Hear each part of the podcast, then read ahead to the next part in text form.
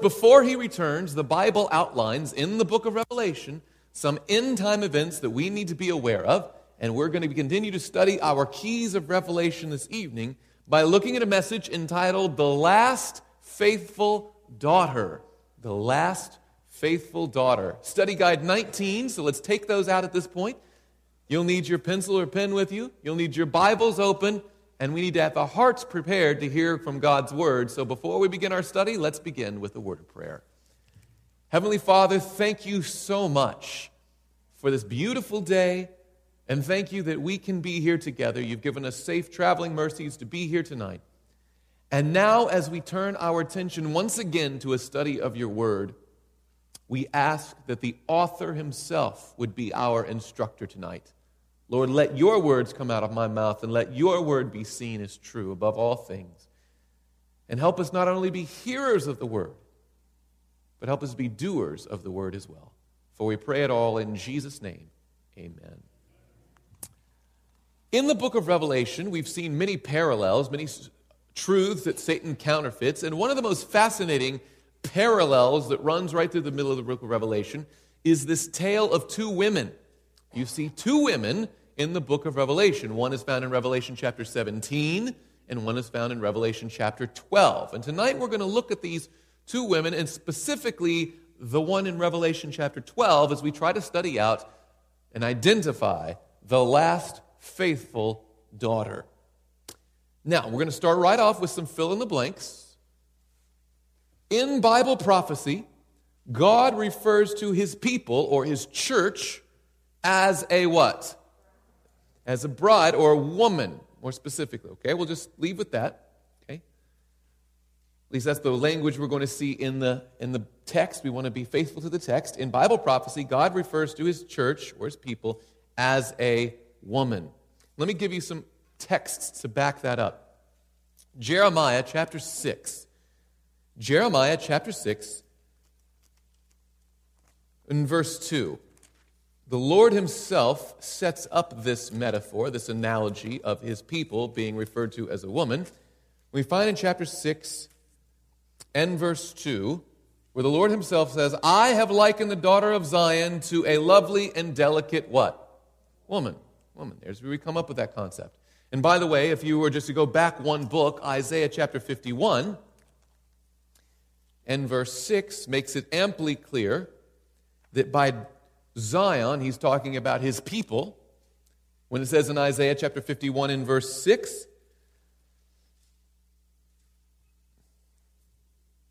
that is an incorrect text. That's a typo.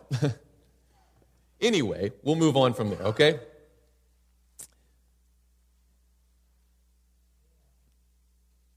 Go to the book of Jeremiah once again, though. Whenever that woman is his people, of course, the woman symbolizes, is unfaithful to God, God refers to them not just as a woman, but as a harlot.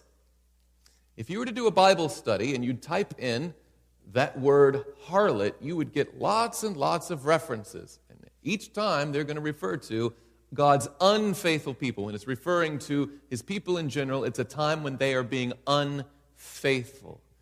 In fact, look at Jeremiah chapter 3 and verse 6. The Lord uh, said also to me in the days of Josiah the king, Have you seen what backsliding Israel has done?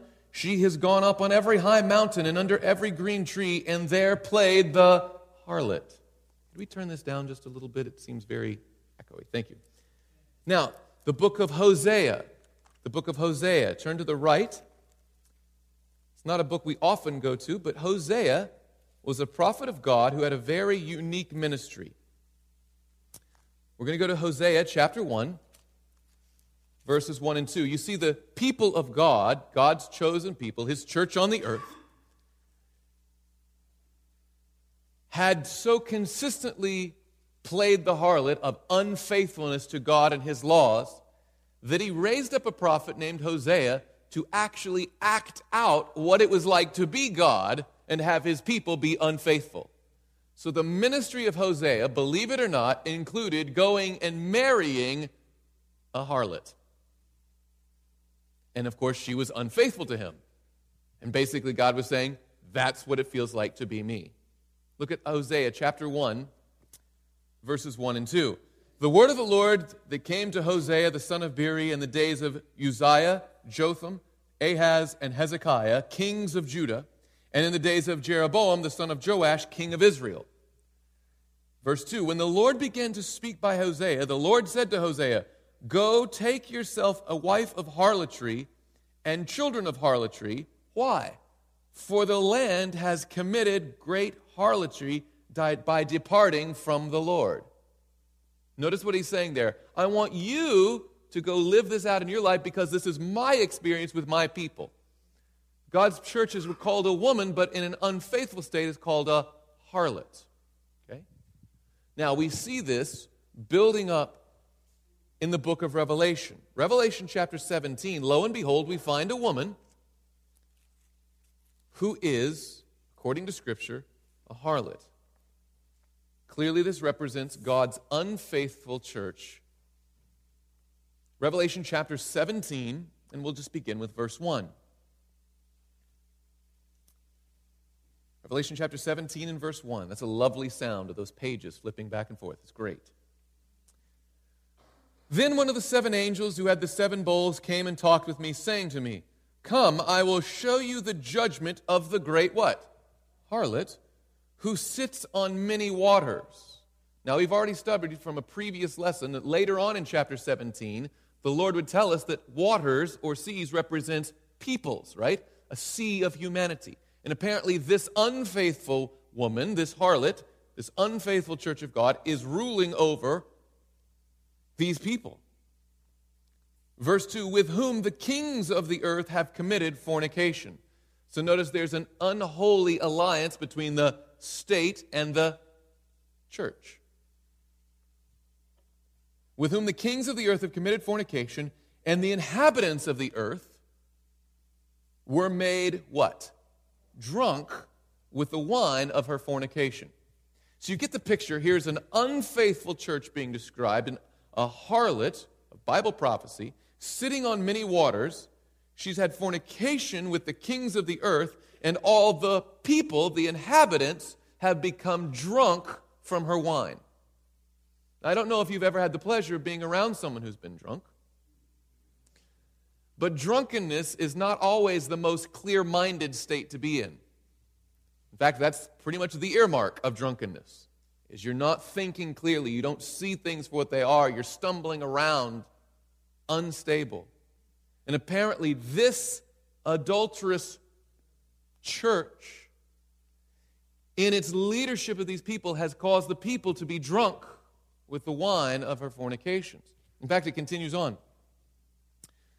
Verse 3 So he carried me away in the spirit into the wilderness, and I saw a woman sitting on a scarlet beast, which was full of names of blasphemy, having seven heads and ten horns. Now, have we ever seen a beast that speaks blasphemy with seven heads and ten horns. Absolutely. This is the little horn power once again. This is the Antichrist, the unfaithful church of Bible prophecy. Okay? The woman, and of course, let's just review if you would. They were the sequence of four beasts Babylon, Medo Persia, Greece, and what was the fourth one? Rome. But this is still the beast, but it's being ruled by this woman, this little horn that rides on top of it. Do you see what I'm saying? The symbolism is parallel. The woman, verse 4, was arrayed in purple and scarlet and adorned with gold and precious stones and pearls, having in her hand a golden cup full of abominations and the filthiness of her fornication. And remember, this is what the people were drunk on, making the people drink these abominations.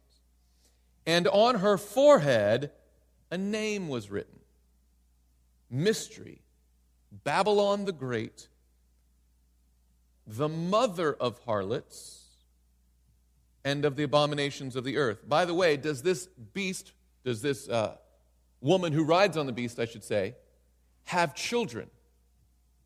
Yes. And like mother, like daughter, they are harlots. They are unfaithful to God's word. They are drinking of the wine, they are drunk with the wine of Babylon. And thus you see here the unfaithful woman of Revelation chapter 17, which is just another way of describing that Antichrist power, that little horn who rides on this beast with seven heads and ten horns. Here in the book of Revelation, it's called a woman who's a harlot. Now, the good news about the book of Revelation is it doesn't just have that one, there's that other woman. And we're going to spend the primarily the rest of our time tonight talking about, in fact, exhaustively, the other woman. Let's go to Revelation chapter 12 and notice the character difference between these two women. Revelation chapter 12.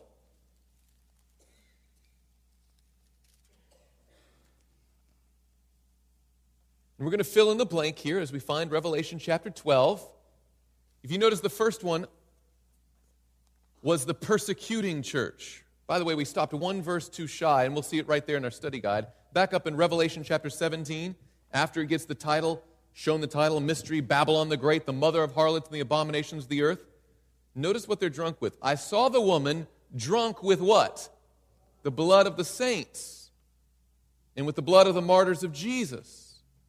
And when I saw her, I marveled with great amazement. This first woman, this adulterous woman, this unfaithful harlot woman, a Bible prophecy, of course, woman again representing the church, is actually persecuting whom?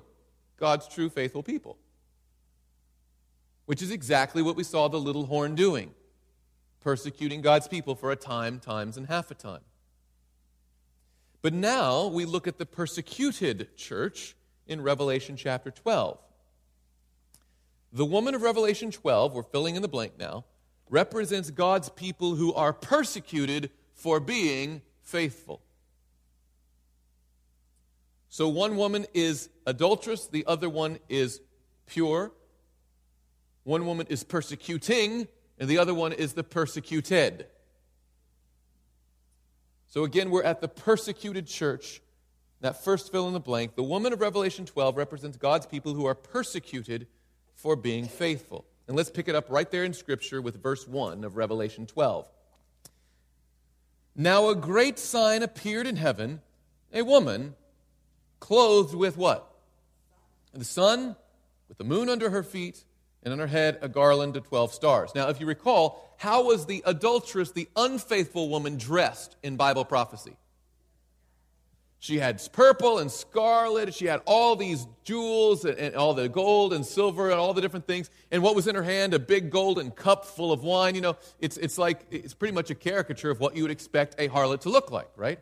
Now, in contrast, Revelation chapter 12 has a pure woman who doesn't have all of those things. She's apparently clothed with just simplicity and beauty. And notice the sun, moon, and stars are natural lights, these kind of things. It's very simple, very pure, in contrast with the harlot of Revelation 17. Okay? So we see again in verse chapter 12, verses 1 and 2 Now a great sign appeared in heaven, a woman clothed with the sun, with the moon under her feet, and on her head a garland of 12 stars. Now we're going to go a little bit deeper tonight, okay? We're going to take off our floaties and we're going to go into the deep end just a little bit. Are we okay? Come on in, the water's just fine. Now, if a woman represents God's people on the earth or his church, and these are his faithful people, then what in the world do these sun, moon, and garland, a garland, of course, is like a crown, right? Of 12 stars. Where does that come from? Well, handily enough, we don't have to guess. We can go back and find it right there in the scripture. Go to the book of Genesis on the other end of your Bible. Go to Genesis chapter 37, and you will see this exact same imagery used. Now, of course, God's people in the Old Testament weren't necessarily called his church, they were the children of Israel, right? And just a little Bible trivia the man who was named Israel, that wasn't his name given him at birth. What was his original name? Does anyone remember? Jacob, right? So you had the God of Abraham, Isaac, and Jacob.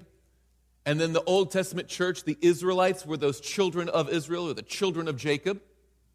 Okay? Now, I'm going to try to demonstrate from the Bible that the woman of Revelation chapter 12, I'll just tell you the end right now and you'll see it, see it develop. The woman of Revelation chapter 12 is the Bible's prophetic picture of God's faithful people throughout the Bible's history. From the very earliest time when he had a people, when he called out Abraham, Isaac, and Jacob and set up the sons of Israel, you know, from the very earliest days all the way to the very end of time. that this one woman represents that. And let me demonstrate that from the Bible. And we'll start with this sun, moon, and 12 stars. Revel, uh, Genesis chapter 37. We'll pick up the story. This is, of course, after Abraham and Isaac have, uh, have lived their lives, and Jacob is now living with his children. And we, we'll pick it up in verse 1. Genesis 37, verse 1. Now Jacob dwelt in the land where his father was a stranger in the land of Canaan. This is the history of Jacob. Joseph, being 17 years old, was feeding the flock with his brothers, and the lad was with his son, the sons of Bilhah and the sons of Zilpah, his father's wives, and Joseph brought a bad report of them to his father. Now, Israel, that's Jacob, right? Notice that Jacob and Israel are being used interchangeably there. Israel loved Joseph more than all his children because he was the son of his old age. Also, he made him a tunic of many colors. You've probably heard the story of Joseph and the coat of many colors, right? Now, but it says in verse 4 when his brothers saw that their father loved him more than all his brothers, they hated him and could not speak peaceably to him. Now, Joseph had a dream, and he told it to his brothers. Now, obviously, Joseph and his brothers are the children of Israel, right? They are the sons who would become the fathers themselves of all the people of Israel that would come thereafter. This is the very beginnings of God's church on the earth this family that would later become the great nation of Israel. And here's Joseph in verse 5. Joseph had a dream and he told it to his brothers, and they hated him even more. So he said to them, Please hear this dream which I have dreamed. Now, you get the picture. They already had a grudge against him because his father showed him favoritism, right? Now he comes along and says, I've had a dream. And you're going to see that dream shows that I'm really special. Not maybe the smartest move, right? But apparently they hated him even more. But he says, Let me tell you about this dream. And then he explains the dream to them. Look at verse 7. There we were, binding sheaves in the field. Then behold, my sheaf arose and also stood upright. And indeed, your sheaf stood all around and bowed down to my sheaf. By the way, how many children are there of children of Israel? There are 12, right? So here he's like, I'm one of you, but I stood up in the midst of you, and you guys bowed down and worshiped me. Wasn't that a crazy dream? They're like, maybe you shouldn't tell us your dreams, right? They didn't like it very much. Verse 8 His brother said to him, Shall you indeed reign over us? Or shall you indeed have dominion over us? So they hated him even more for his dreams and for his words. And you imagine, thus Joseph learned to be quiet. But watch what happens. Verse 9 Then he dreamed still another dream and told it to his brothers, saying, Look, I have dreamed another dream. And now watch the language. And this time, the sun, the moon, and the 11 stars bowed down to me. Now, obviously, he's the 12th star, but he's like the sheaf. He's like, I was in the middle and they were all bowing down to me. But now, notice this time, it's not just the sheaves bowing down to the one or the stars bowing down to the one. It also includes his. What, who are the sun and the moon then? Well, helpfully, the Bible gives us the interpretation if we just keep reading. So he told it to his father and his brothers, and his father rebuked him and said to him, What is this dream that you have dreamed? Shall your mother and I and your brothers indeed come to bow down to the earth before you. So when we talk about the sun, the moon, and these 12 stars, we're talking about the family of Israel, right? Jacob, his mother, and their sons. And this is where the prophecy of Revelation chapter 12 begins. He sees a woman, that is God's people on the earth, and she's standing on the sun, uh, lit with the sun, standing on the moon with the garland 12 stars. The sun, the moon, and the 12 stars, that's the starting point of God's church in the Old Testament. Does that make sense? See, told you, the water's fine, no problem. Now, if we go back to Revelation chapter 12, look at verse 2 now. And again, this is one chapter covering thousands of years of history, but we can see the starting point in verse 1 a woman clothed with the sun, with the moon under her feet, and on her head a garland of 12 stars. And now look at verse 2. Then being with what? Child. So this woman is in what condition? Pregnant. Now, if you're with child, have you had the baby yet?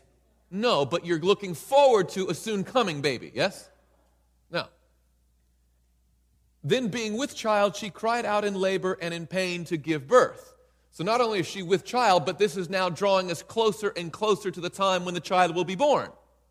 By the way, did the children of Israel have a promise that a child would be born to them? Absolutely. Isaiah chapter 9 and verse 6. Oftentimes, you only hear this passage at a certain time of year when there's snow on the ground, which here in Muskegon could be any time of year, honestly, but Isaiah chapter 9 and verse 6 For unto us a child is born, and unto us a what? Son is given, and the government shall be upon his shoulder, and his name shall be called Wonderful, Counselor, the Mighty God, the Everlasting Father, the Prince of Peace. This is a prophecy of whom? Jesus Christ. Going to be born in prophetic language to the children of Israel. He was the hope of all of Israel. The great hope that they had was this soon coming Savior. And here in Revelation chapter 12, we're going to be going home basis, Revelation chapter 12, we see this picture of a woman, faithful and pure, clothed with the sun, moon under her feet, on her head a garland of 12 stars, and then being with child, she cried out in labor and pain to give birth. So let me ask you a question. If this is a picture of God's faithful people, his church on the earth, is this the church of the New Testament or the church of the Old Testament? I'll take that mumbling to mean Old Testament, right? Because it starts way back there at the very beginning, and this is still before who's the child? Jesus, right? And the child has not been born yet. So This is leading up to the church leading up to the time of Jesus. Now, with that context, we move to verse 3.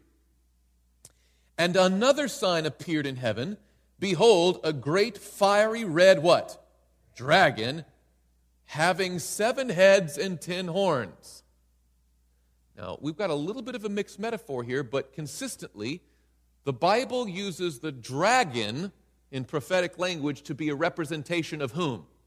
Satan. Look, look, it's still right there in Revelation chapter 12. Skip over to verse 9. So the great dragon was cast out, that serpent of old, called whom? The devil and Satan. But Satan always works through a power on the earth, yes? And this time it tells us who that power is. It's the dragon, but it's with seven heads and ten horns. This is Rome. Okay? Well, watch this. And what does the dragon want to do to this woman, or more specifically to this woman's child?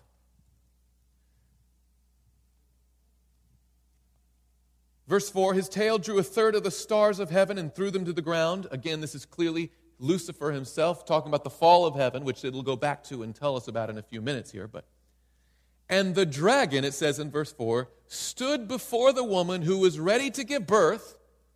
Has the child been born yet? No. But is it almost ready to happen? Yes.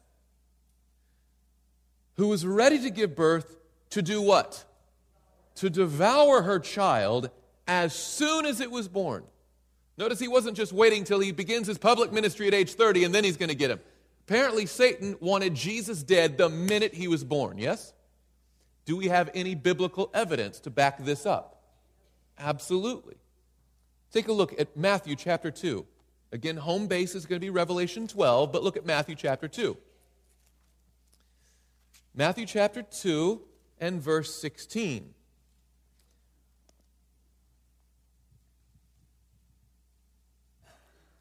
You recall that there were some wise men or magi from the east who were looking for Jesus, and they came to the king of the Jews, Herod at that time, who was, of course, just appointed by the Romans, you know.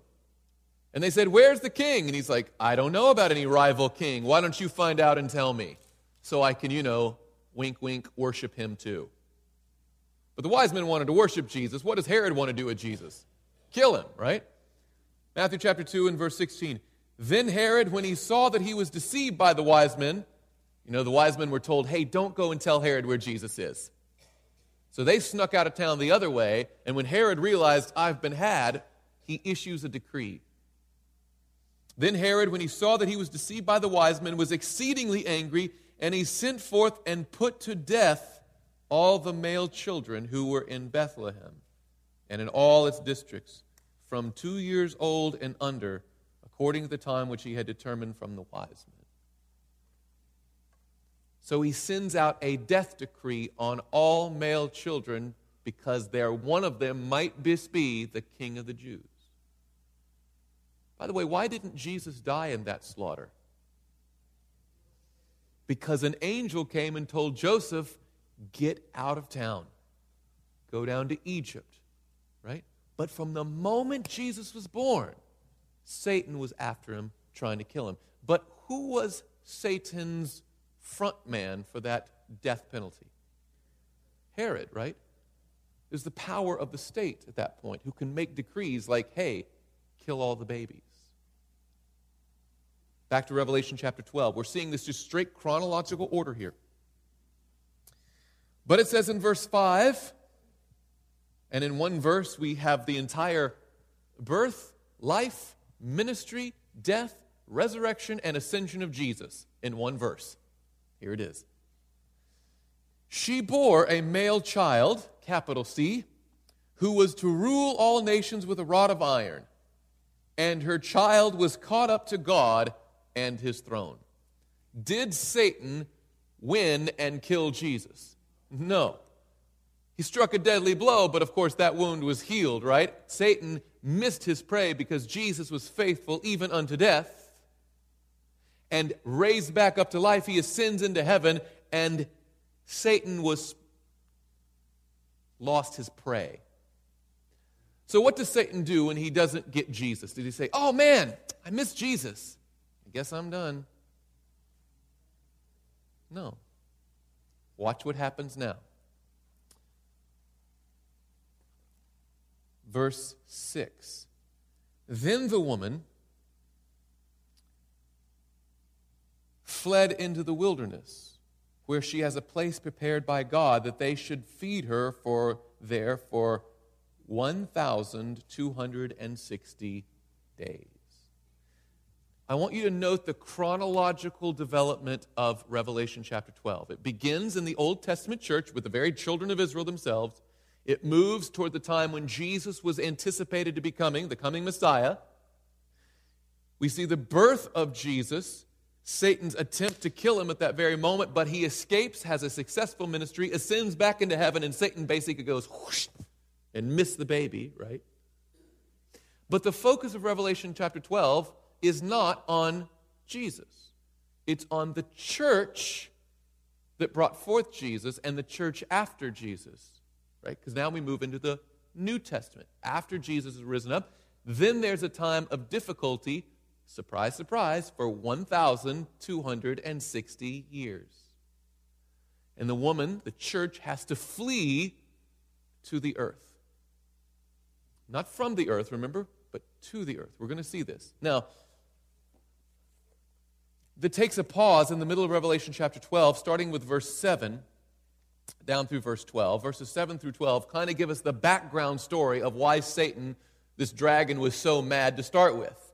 And that's where we found right at the beginning of our series this story embedded in the book of Revelation, right there at the heart, the whole fall of Lucifer, where he comes from, why he's so mad. And it tells us about the war in heaven and how he was cast out and he's angry. But following along with our sequence in Revelation 12, let's now go into verse 13. Now, when the dragon saw that he had been cast to the earth, which of course that was when Jesus died on the cross, if you don't recall that, you'll go back to one of our messages early in the first week of our series. But he had been cast to the earth. He did what? He persecuted the woman who gave birth to the male child. So his original target was Jesus. But when he couldn't win Jesus, he's going to go after Jesus' followers, right? Those who are faithful to him. But the woman was given two wings of a great eagle, eagle that she might fly into the wilderness to her place, where she is nourished for a time, times, and half a time. Which we've already studied is 1,260 years, this time of papal supremacy. So the serpent spewed water out of his mouth like a flood after the woman, that he might cause her to be carried away by the flood. But what helped the woman?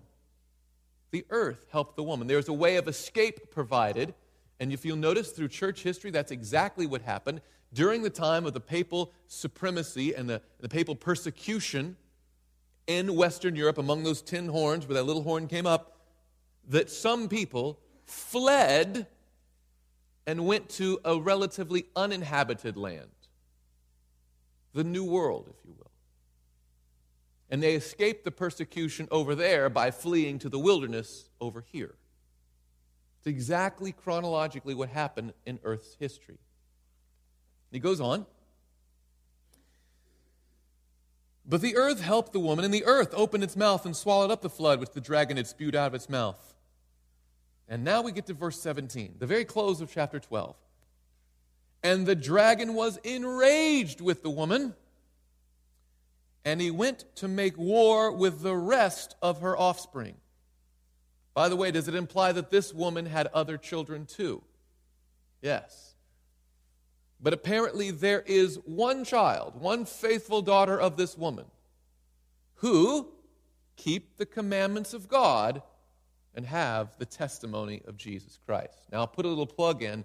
You don't want to miss tomorrow night. We've been advertising it for a while, but we're going to look at the testimony of Jesus. What is that? But apparently, God's faithful people at this end time, because this is the end of the story right there, are those who keep the commandments of God and have the testimony of Jesus. Apparently, others have fallen away. The, the water, there was a time of persecution and just whittled this down, but there is a faithful remnant line who keep the commandments of God and have the testimony of Jesus. And apparently, this does not make Satan happy.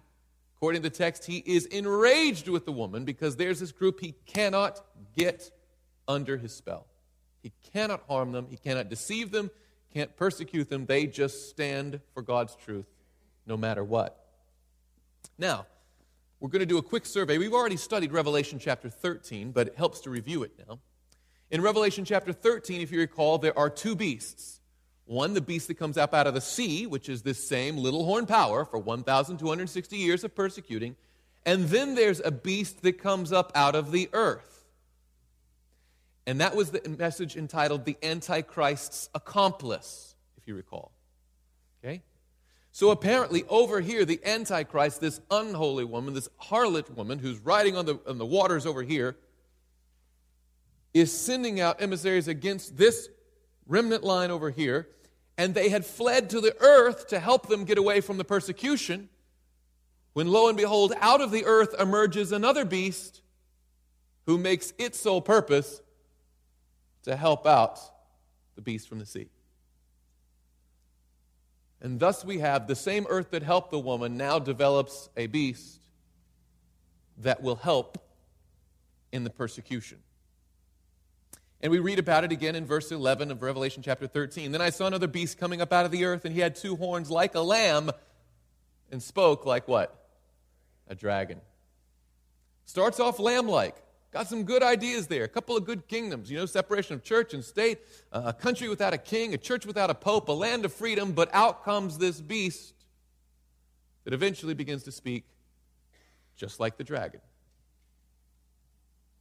And he exercises all the authority of the first beast in his presence and causes the earth and those who dwell in it to worship the first beast, whose deadly wound was healed.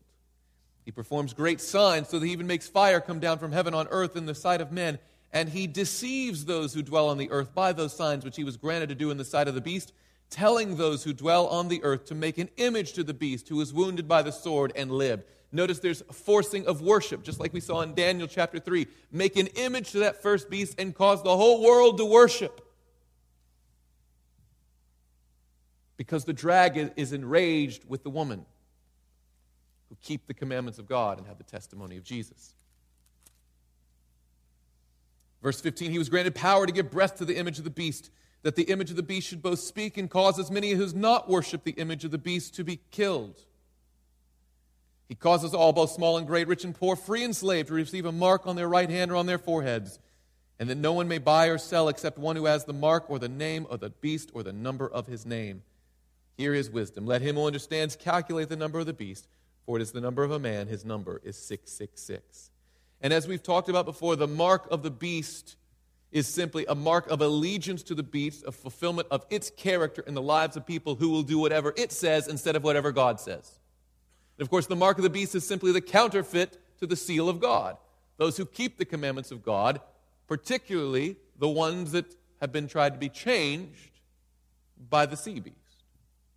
So you have this mark of the beast versus the seal of God playing out here. And it looks like the woman just runs around trying to escape persecution all the time. You would get the image that, of course, the woman's job is to bring forth this child, and then once the child's gone, it's just running, right? It runs over here to get away from persecution. It goes to the wilderness, hides out for 1,260 years. Then a beast comes up from over here, and there's persecution on this. And you just got to hunker down, and apparently God's people are in a very defensive posture. You're just running and hiding. But then comes Revelation chapter 14. Very tempted to title it The Empire Strikes Back. okay? God's people are not just to sit around, hunker down, and hope it all passes till Jesus comes.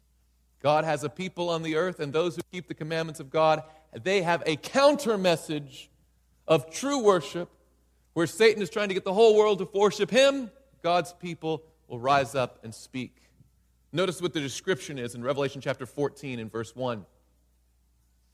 I believe we're on the back side of our study guide now. Then I looked, and behold, a lamb standing on Mount Zion, and with him 144,000, having his father's name written on their foreheads. Now, have we seen that number 144,000 before?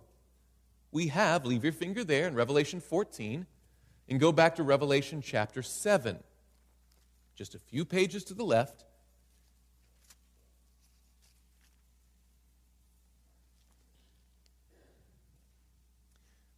Revelation chapter 7, verse 1, describing the same group of people. After these things, I saw four angels standing at the four corners of the earth, holding the four winds of the earth, that the wind should not blow on the earth, or on the sea, or on any tree. Then I saw another angel ascending from the east, having the seal of the living God. And he cried with a loud voice to the four angels to whom it was granted to harm the earth and the sea, saying, Do not harm the earth, the sea, or the trees, till we have sealed the servants of our God on their foreheads. And I heard the number of those who were sealed 144,000 of all the tribes of the children of Israel were sealed. Now think about that. We just saw in context, Revelation 13, the beast from the earth rises up to give everyone the mark of the beast. But now in Revelation chapter 14, we see the 144,000 described as those who have the seal of God. So during the time when the world is being told, take the mark of the beast and worship him, God has a people who are sealed with the seal of God, and they run counter to what the beast is trying to do on the earth. Back to Revelation chapter 14. Again, verse 1 Then I looked, and behold, a lamb standing on Mount Zion, and with him 144,000, having his father's name written on their foreheads. Th- I hope you see the fascinating part of that, that the mark of the beast is either the mark of the beast or the number of his name on their foreheads.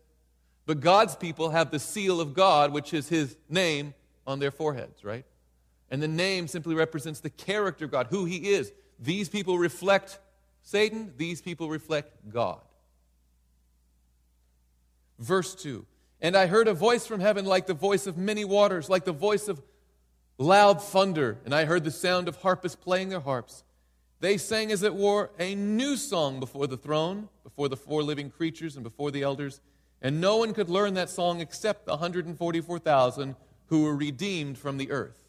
Clearly, these 144,000, whatever that number represents, and we don't have time to get into that tonight, but this group of people who are faithful to God, have received the seal of God, have the name of God on their foreheads. Now they're being shown as being victorious in the end, and they're standing in heaven singing a new song that no one else can learn. Now, think about it logically. Why can no one else learn this song? because they're the only ones who have gone through the experience that's about to be outlined here. Okay? And the good news, it starts with showing them being victorious. But in the end, they sing a song that no one else can sing. And it says that they were redeemed from the earth. These are God's faithful people on the earth who have the character of God in their foreheads, have the seal of God, are faithful to his commandments. They've stood through the most difficult time that earth has ever seen. Verse 4 These are the ones who were not defiled with women. Now, please again remember that this is figurative language. Notice as they are not defiled with women, for they are virgins. What we're talking about in the context is they have not defiled themselves with those other women, those harlots, the unfaithful. But they have kept themselves pure. They have been faithful. And I love how simple this is. How, how, do you, how do you stay faithful? Look at this. These are the ones who follow the Lamb, what? Wherever he goes.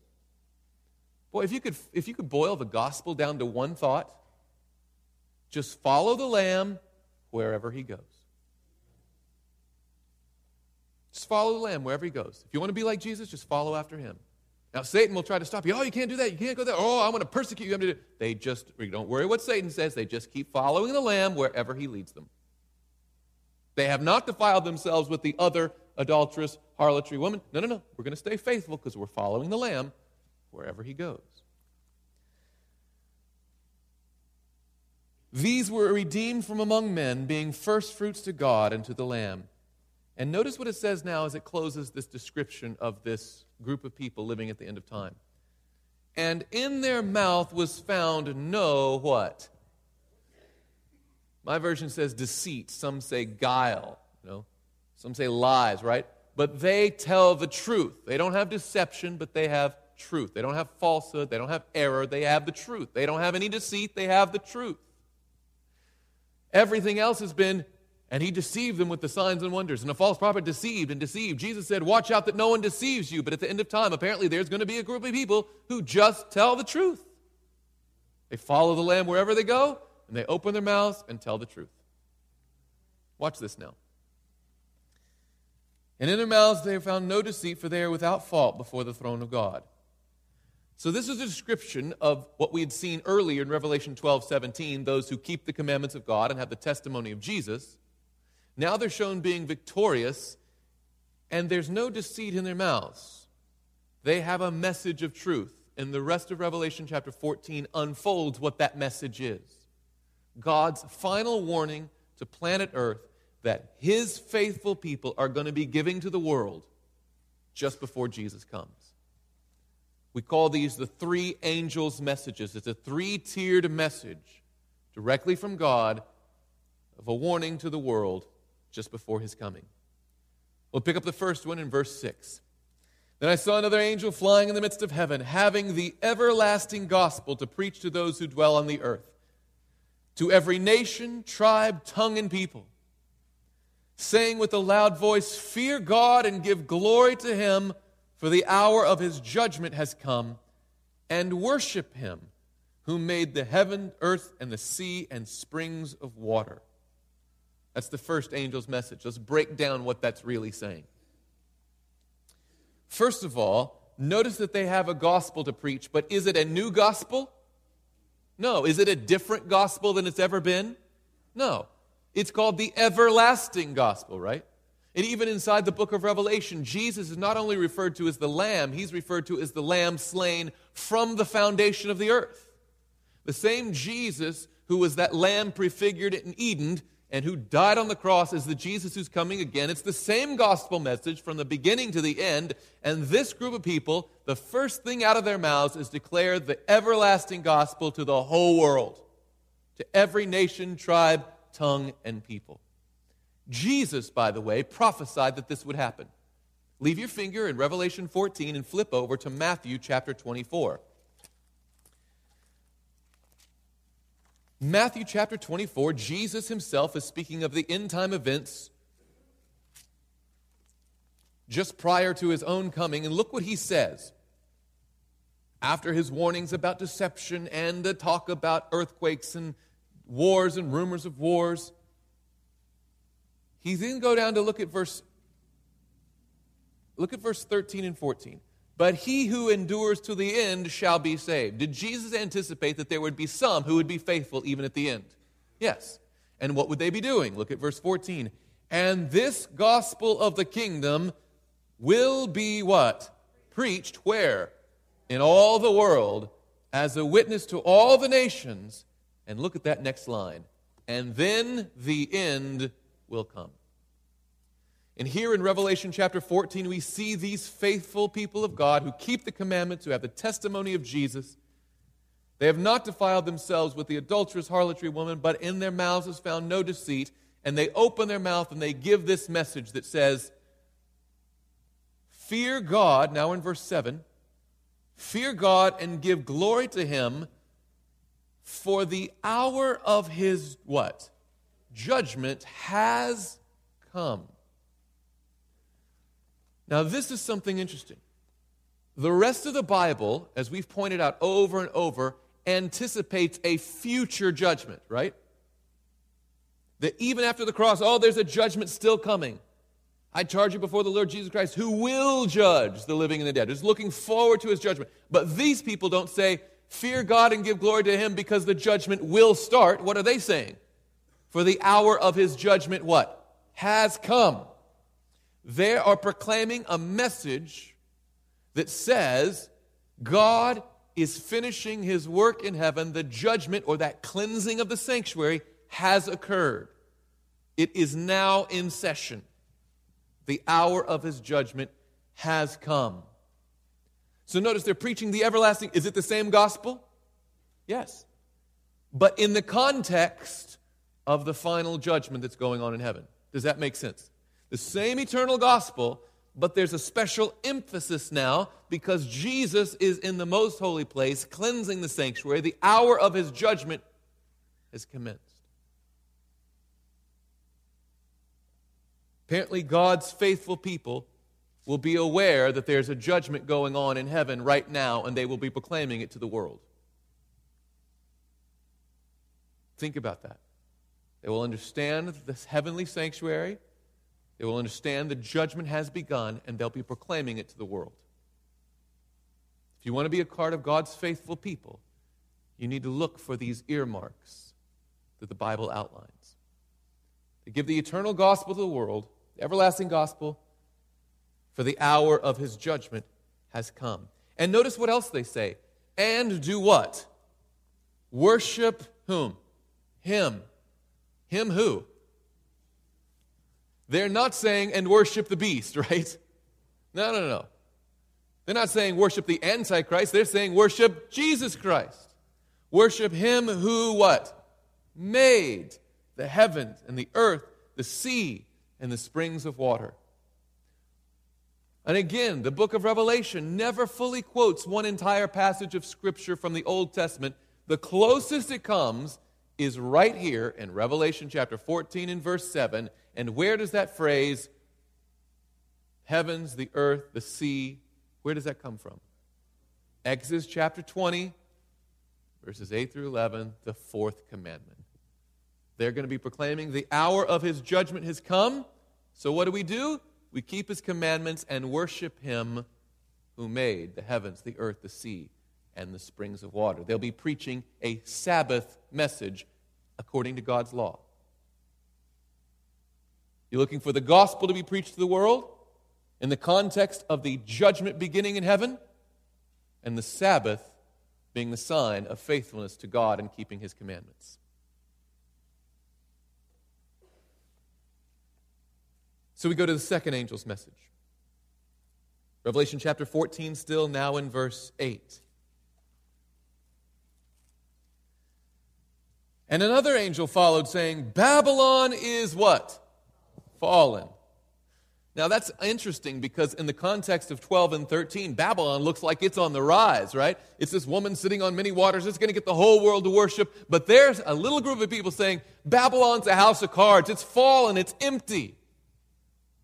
Babylon is fallen, is fallen. that great city because she has made all nations drink of the wine of the wrath of her fornication. This is a clear reference to that unfaithful church, that Roman Catholic papacy, the harlot and the daughter harlots that follow in her train, saying, Look, Babylon is fallen. So, what do you do, by the way? When Babylon, if the city comes crashing down, what do you do? Leave, get out, right? By the way, that's exactly what God says. Leave your finger in Revelation chapter 14. Go over to Revelation chapter 18. We have an amplification, a repeating and enlarging of this second angel's message in Revelation chapter 18. Look at verse 1 of Revelation chapter 18 now. After these things, I saw another angel coming down from heaven, having great authority, and the earth was illuminated with his glory. And he cried mightily with a loud voice, saying, Babylon the Great is what? Is fallen, is fallen, and has become a dwelling place of demons, a prison for every foul spirit, and a cage for every unclean and hated bird. This is not a pretty picture. But now look what it says for all the nations have what? Drunk of the wine of the wrath of her fornication. The kings of the earth have committed fornication with her, and the merchants of the earth have become rich through her abundance of her luxury. But I love verse 4. And I heard another voice from heaven saying, Come out of her, whom? My people. Lest you share in her sins, and lest you receive of her plagues. Friends, I want to be crystal clear. We've developed from the Bible that the little horn of Bible prophecy, the Antichrist power, this unfaithful woman of Revelation chapter 17, is the Roman Catholic papacy and the daughters of those who imbibe in her wine. Having said that, does God have his people in Babylon? Yes. What is he telling them to do? Come out. Why? Because Babylon is fallen. Apparently, the light of God's truth is piercing the darkness of that drunkenness. Sobriety is coming when you see the clear word of God. And when you see this is truth and that is error, he says, Get out. Is that clear, friends? Babylon is fallen, and God says, Come out of her. He doesn't say, Well, you're getting what you deserve. No. God has his people in all faiths, all denominations. No problem with that. The question is once you see God's truth, are you willing to come out? Are you content to stay in? I hope I'm being clear, friends. Babylon is fallen, according to Scripture, and God's direct, his own voice says, Come out of her, my people. That's the second angel's message. Revelation chapter 14 again, starting with verse 9. The last message, this three tiered message, the third angel's message. Then a third angel followed them, saying with a loud voice, If anyone worships the beast and his image, and receives his mark on his forehead or on his hand, he himself shall also drink of the wine of the wrath of God, which is poured out full strength into the cup of his indignation. He shall be tormented with fire and brimstone in the presence of the holy angels and in the presence of the Lamb. And the smoke of their torment ascends forever and ever, and they have no rest day or night who worship the beast in his image and whoever receives the mark of his name. You can look the Bible high and low, and this is the strongest language that God uses to warn people about a coming destruction. It's like you could summarize the third angel's message very simply don't take the mark. Be aware that Babylon has fallen and get on out. Don't take the mark. Don't take the mark. In fact, he goes on to say, well, we can see clearly that at this point on the earth, everyone will demonstrate their allegiance either to Christ or to Satan. Apparently, things are going to get bad enough, and the lines are going to be so clearly drawn that you will either be on God's side or you will remain in Babylon. You will either have the mark of the beast or the seal of God. In fact, the book of Revelation is replete with this imagery of two, two camps being drawn up. Look at Revelation chapter 21. I'm sorry, chapter 22, verse 11. Chapter 22, verse 11. Just before Jesus' coming, what do we find? He who is unjust, let him be what? Unjust still. He who is filthy, let him be filthy still. He who is righteous, let him be righteous still, and he who is holy, let him be holy still. And behold, he says, what's the very next thing? I am coming, how? Quickly, soon. And my reward is with me to give to everyone according to his work. The very last message of warning to the earth before Jesus returns is a call to worship the Creator God and realize that the hour of His judgment has come. With the light of God's truth, to see that Babylon is a deck of cards and it's fallen and it's time to come out. And whatever you do, don't take the mark of the beast. There's two options there's the seal of God, and there's the mark of the beast. And God Himself pleads don't take the mark. Don't take the mark. Revelation chapter 14, again. After these three angels' messages are given to the world, look what we see in verse 14. Then I looked, and behold, a white cloud. And on the cloud sat one like the Son of Man having on his head a golden crown and in his hand a sharp what? Friends, what is a sickle used for? Harvesting, right? And another angel came out of the temple, crying with a loud voice to him who sat on the cloud Thrust in your sickle and reap, for the time has come for you to reap. For the harvest on the earth is in what condition? It's ripe. Everyone has made their decision. He who is holy, let him be holy still. Who is unrighteous, let him be unrighteous still. So he sat on the cloud, thrusting his sickle on the earth, and the earth was reaped. Then another angel came out of the temple which is in heaven, also having a sharp sickle. And another angel came out from the altar who had power over fire. And he cried with a loud voice, saying to him who had the sharp sickle, saying, Thrust in your sharp sickle and gather the cluster of the vine of the earth, for her grapes are fully ripe. By the way, do you understand that? You don't put a date on the calendar for harvest. Because the fruit may not be ripe, the grain may not be ready.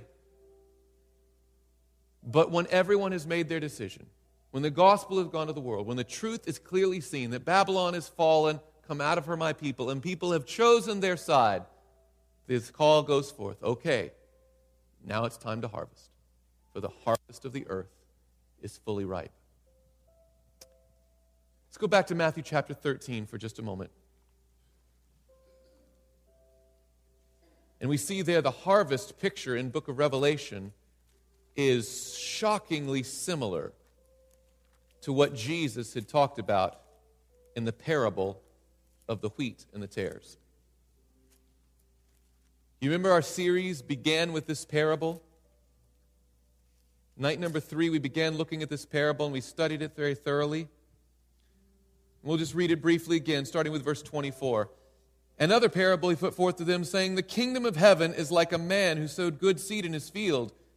But while men slept, his enemy came and sowed tares among the wheat and went his way. When the grain had sprouted and produced a crop, then the tares also appeared. So the servants of the owner came and said to him, Sir, did you not sow good seed in your field? How then does it have tares? He said to them, An enemy has done this. The servant said to him, Do you want us then to go and gather them up? But he said, No, lest while you gather up the tares, you also uproot the wheat with them. I cannot emphasize this enough. The reason the harvest isn't any earlier is because God wants to save as much wheat as possible. Does that make sense? It's because of his concern for the wheat that he allows the tares to go on. But there is a day when the harvest will be ready. He says in verse 30, Let them both grow together until the harvest. And at the time of harvest, I will say to the reapers, First gather the tares and bind them in bundles to burn them, but gather the wheat into my barn.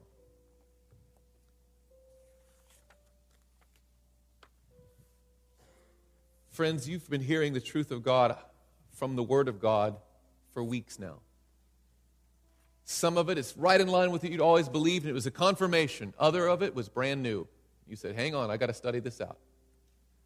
But as you become more and more familiar with it, you go back and back and back to God's Word, you see clearly that God is coming soon, that Jesus is coming soon. And He wants a people on the earth who will keep His commandments, who will be faithful to Him no matter what. And they will develop that character of Christ that will make them ripe and ready for the harvest. As we look for the last faithful daughter, because you might be saying, well, where do I get find? What are you looking for when you look for a church to be a part of? Because you can think, how do I know? I mean, I, I don't want to be part of the beast. I don't want to be part of the harlot daughters. I, what do I do? Well, you find that which matches up to the biblical criteria. Very simply. Right the bottom of your worksheet there. God's remnant people, his true church on the earth in the last days, will preach the everlasting gospel in the context of the judgment which began in 1844. You're looking for a people who understand this heavenly sanctuary, who preach the tru- truth of the judgment that's ongoing now in the context and in the broader context of the everlasting gospel. The same gospel message. But they understand that Jesus is coming soon and his work of judgment has begun. You go find a church that teaches that. And that's one step. By the way, that just that one right there whittled all your options down. Pretty big. But let's go some more.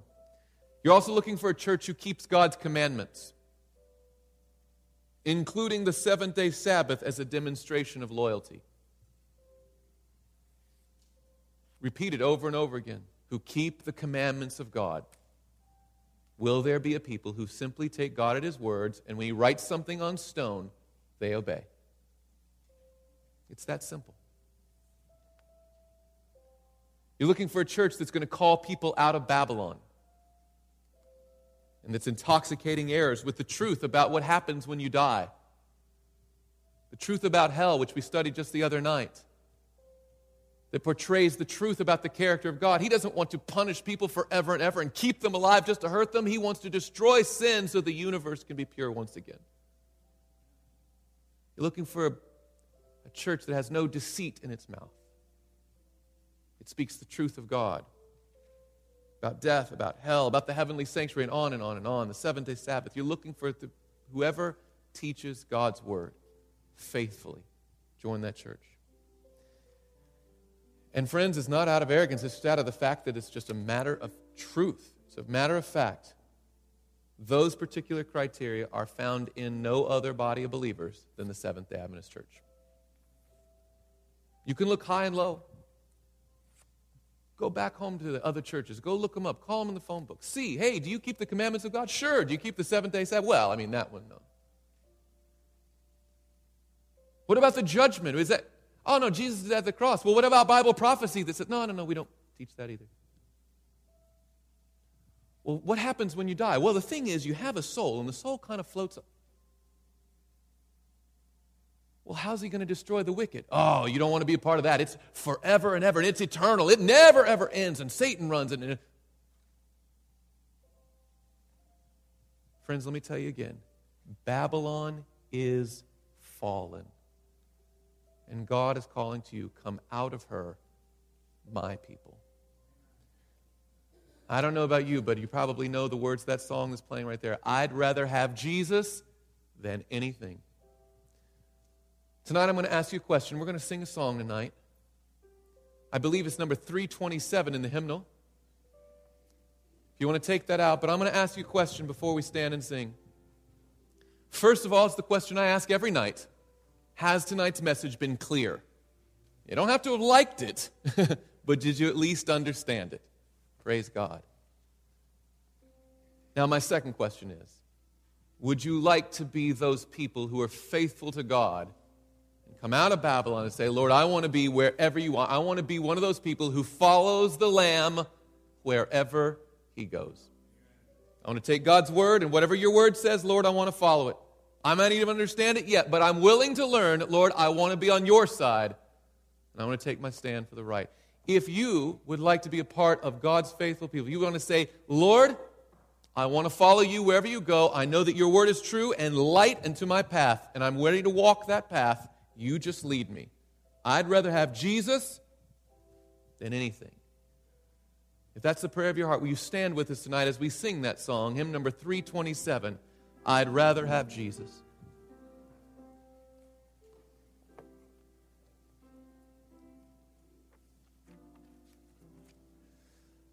I'd rather have Jesus than silver or gold.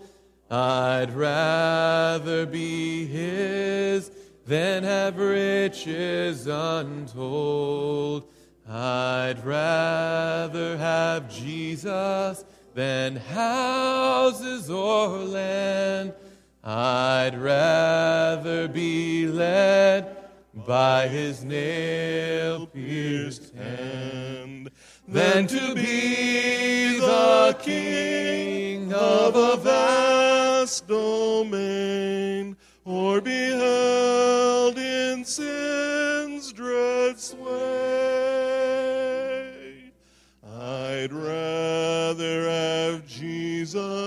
Than anything this world affords today.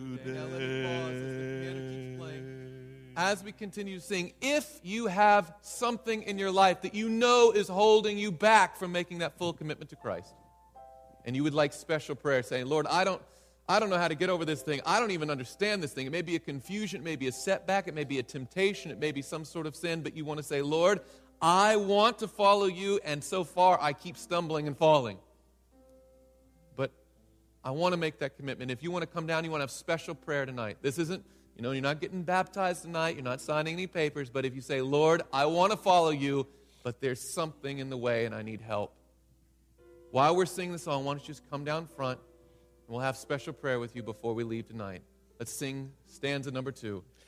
I'd rather have Jesus than men's applause. I'd rather be faithful to his dear cause. I'd rather have Jesus than worldwide fame. I'd rather be true to his holy name than to be the king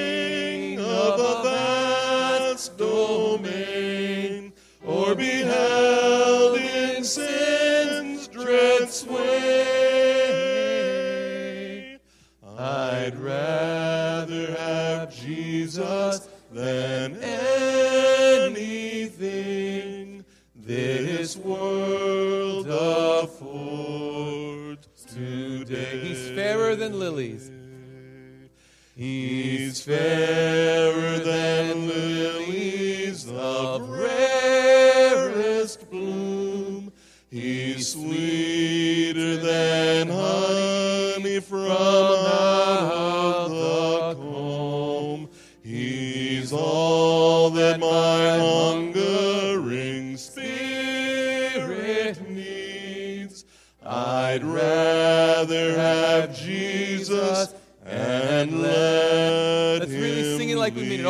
parts now. Than to be the king of a vast domain, or be held in sin's dread sway.